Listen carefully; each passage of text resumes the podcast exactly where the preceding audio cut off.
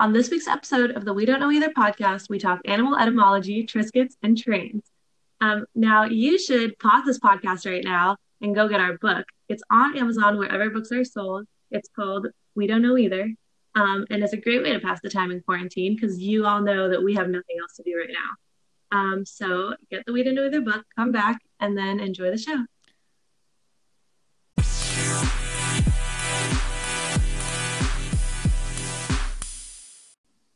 Hello and welcome to week three of the We Don't Know Either parody podcast. I'm Tallulah. I'm Ben. I'm Alice. Welcome in, everybody. Um, how are you both doing this week? I'm doing great. How about you guys? Doing all right. What about you, Tallulah? Yeah, same. I'd rather uh, not be in quarantine, but pretty good considering, right? Mm-hmm. Does anybody want to jump right into their fact or trivia question? I should stop calling it a fact. So I can go first. And I guess just to provide a little bit of background to how I stumbled across my question. So I was, I think, scrolling on Instagram the other day and I saw this really random statement that I wasn't sure was true or not. It was something about how jellyfish brains are shaped like a donut or something along those lines. So I got curious and, you know, took to Google and it turns out actually that jellyfish don't have brains at all. And so then, of course, I fell down the rabbit hole and kept clicking more and more links about, you know, biology and animals and random weird things that you don't ever really need to know, except for when it's like 2 a.m. and you're just clicking, clicking, clicking. So that kind of led me back to um, a class that I took in college, which was uh, called Bio Inspiration. And so um, my question, I guess, today is do either of you guys know what animal was used as inspiration for the Japanese bullet train?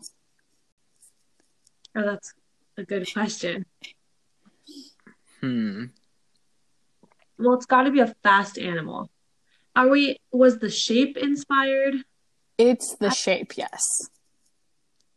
So I guess, like, what's going on in my head is I'm imagining, like, a train that is like it's shaped like a bullet. uh-huh.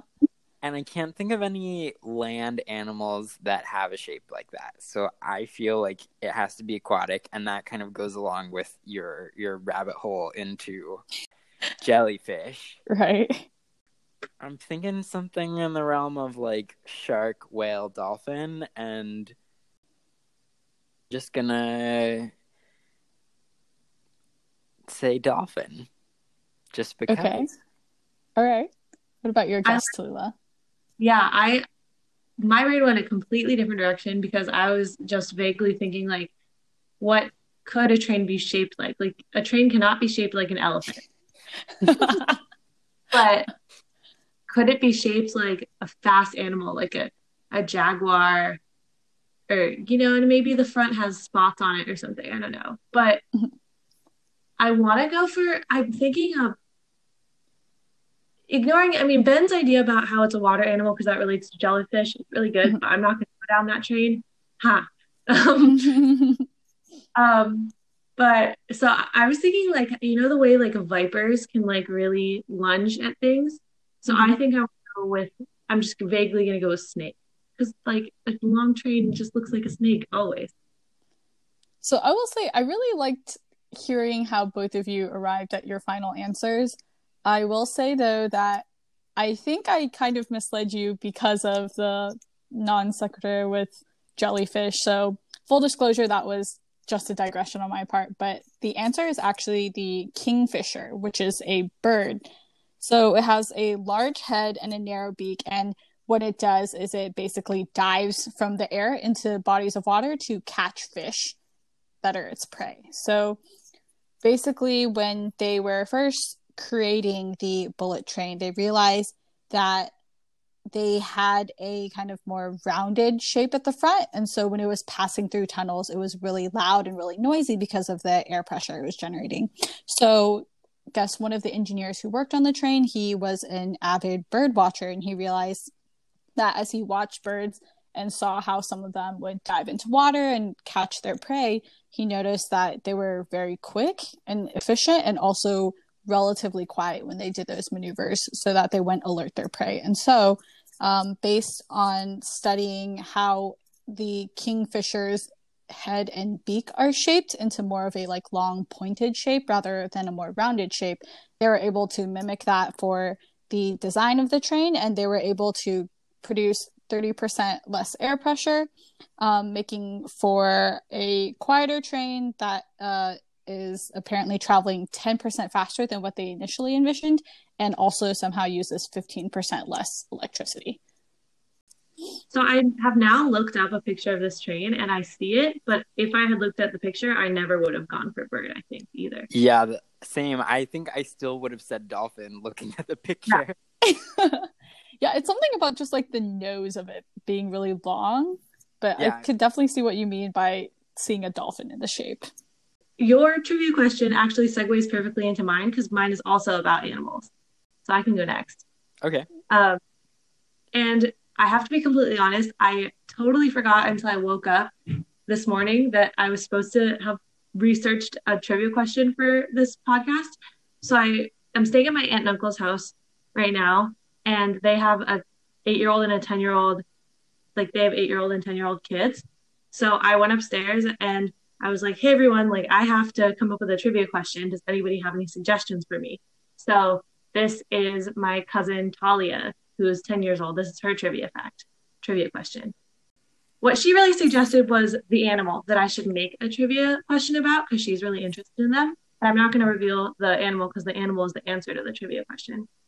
What she told me about them is that they really adorably will bring other animals into their care. So they are they're like indiscriminate about what type of babies they care for, and they'll just like bring in vagrants and care for them. And that was her um, like fact about this animal. So I was then I went and researched, and the question I have for you about this animal, so you have to tell me which animal it is, is what animal's name in Greek means shadow tail? So what are you thinking right now, Ben? Do you have any I guess Mm, have you narrowed down what type of animal you are going to guess? Because I'm just trying to throw spaghetti at the wall right now, and there is no spaghetti and there was no wall. yeah, I, I, think I'm kind of in the same boat. Um, okay. For some reason, I was thinking. I, I really don't have a reason why, but I was thinking that it's either a mammal or a bird, which like does not narrow things down. right.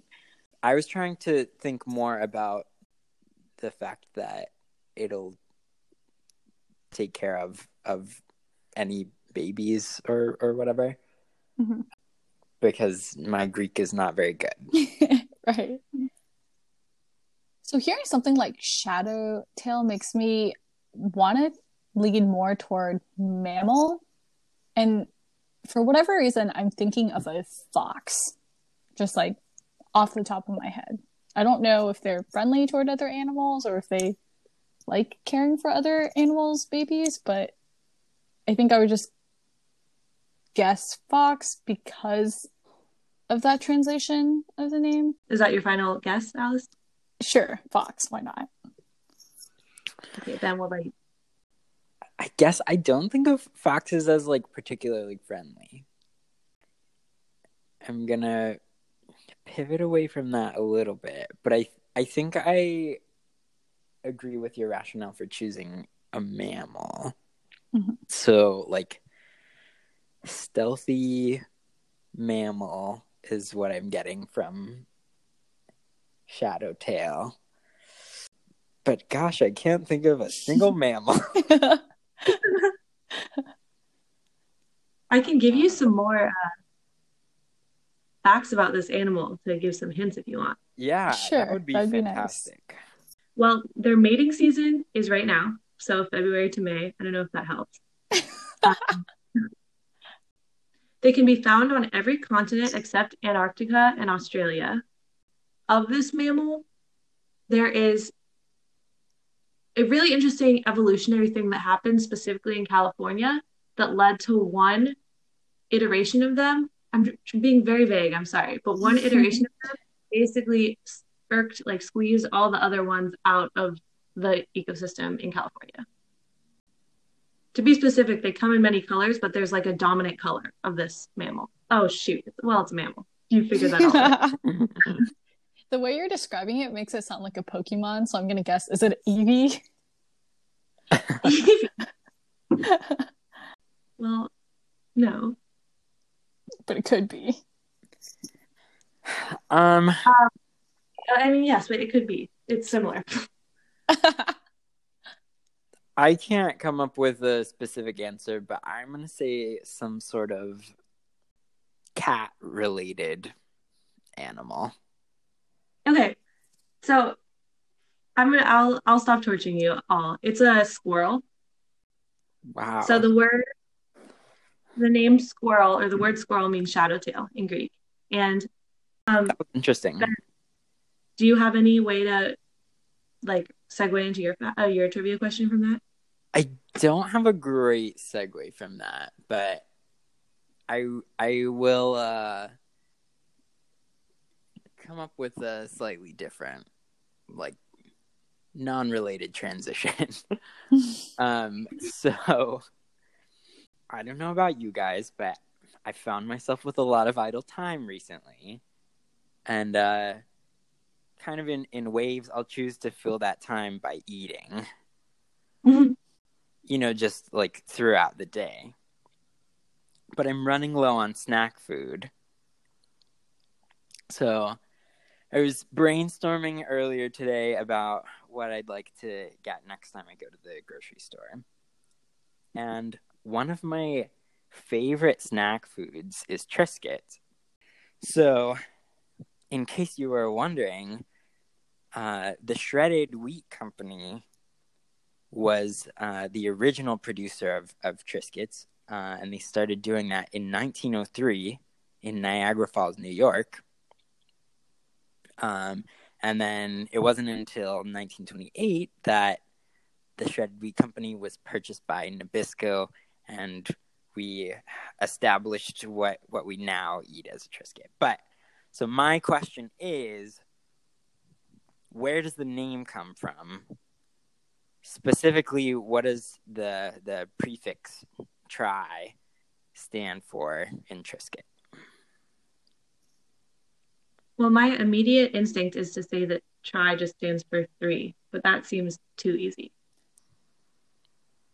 So that was also my immediate instinct, and I tried to justify it a step further by saying, "Oh, maybe Triscuits are made out of a blend of three different grains, so that's why it's tri." They are made from like wheat grain, um, but I don't believe that it's three different types, and that the tri is not uh, related to to three in this case.